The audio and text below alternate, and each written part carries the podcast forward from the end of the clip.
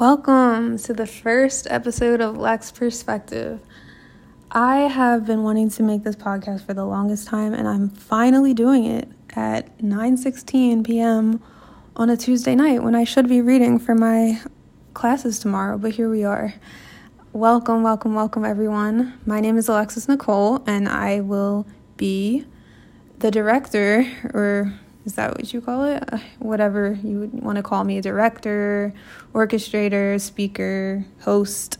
That's that's what we'll go with. We'll go with host. I'm the host of Lex Perspective. My name is Alexis Nicole, and I feel like I've for the longest time been pushing this off because I didn't know how to start this podcast. I feel like I'm such a multi-dimensional individual that, you know, I didn't know what part or what layer of myself I wanted to expose to you guys first.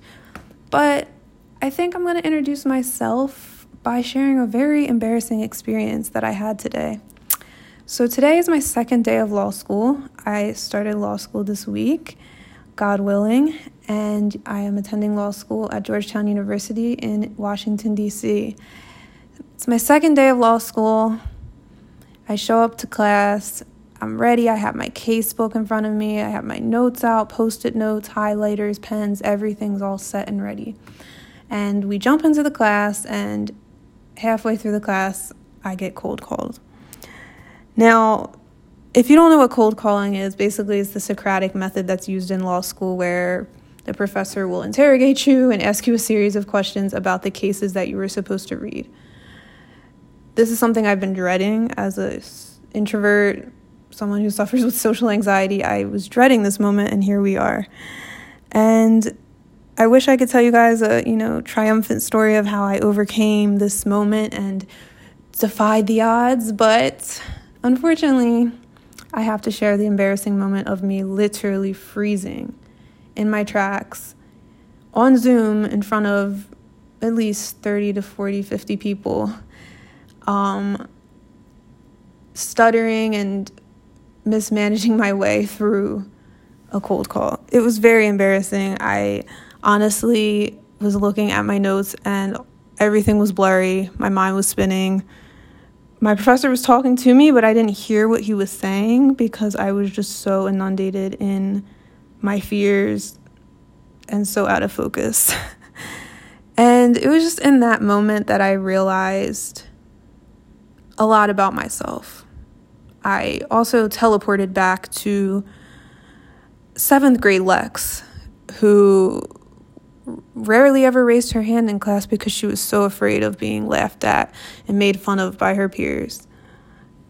I reflected back on college Lex, who sat at the back of the class, even though she should have sat in the front because of her visual impairment. But I also realized in that moment that I'm still here. I'm still a law student. I'm still a black woman with a disability defying the odds in a T14 law school. I'm still present. I still put the effort in. I still showed up to class. I'm here. And that is a theme that I want to really echo throughout this podcast is being present and recognizing that our definition of failure isn't always truly failure. A lot of times we project our fears and misfortunes onto ourselves in a way where we feel worthless. And that's what I did in that moment. I honestly shut my computer screen and cried because I felt like a failure.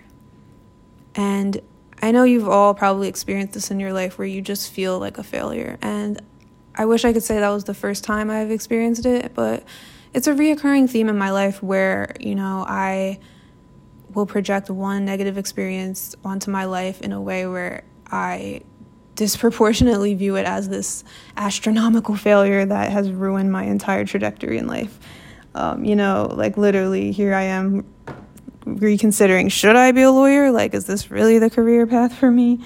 All over a cold call.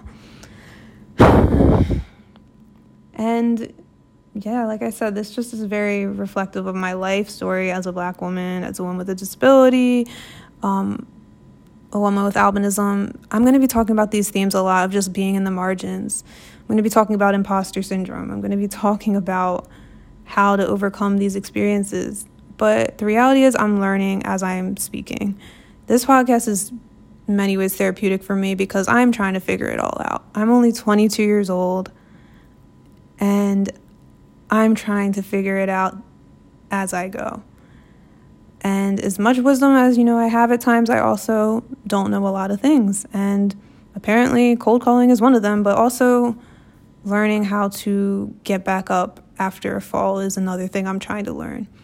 Um, after crying and calling my sister frantically, I decided to go for a run. And I ran to the Capitol building, which is about 15 minutes from where I live. And it really just put everything into perspective. Lex perspective. No, for real, it really put everything in perspective to be like, wow, like I'm in Washington, D.C., I'm at an elite law school, I live 15 minutes from the Capitol. I'm okay. I'm blessed. I'm highly favored. I will be all right.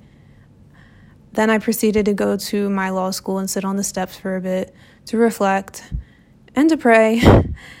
And I can honestly say, after doing that, I felt a lot better. And this is my reality. This is where I'm at. I am learning to not just fall flat on my face. You know, will I fall flat on my face again? Probably. But to bounce back up and to keep going. There's more work ahead, and I'm here for a purpose. And I'm going to delve into that in this video or this podcast. I'm sorry, guys. I am a previous YouTuber. I have since now transferred over to podcasting, but what is my purpose? You know, why am I here? Because if I didn't have a purpose, more than likely, you know, I'd want to quit. I was humiliated in front of a bunch of people. Yeah, I want to quit. No, I have a purpose, and we all have purposes. I hope. I hope you have a purpose if you're listening to this. And if you don't, it's okay. You can find it. It's never too late.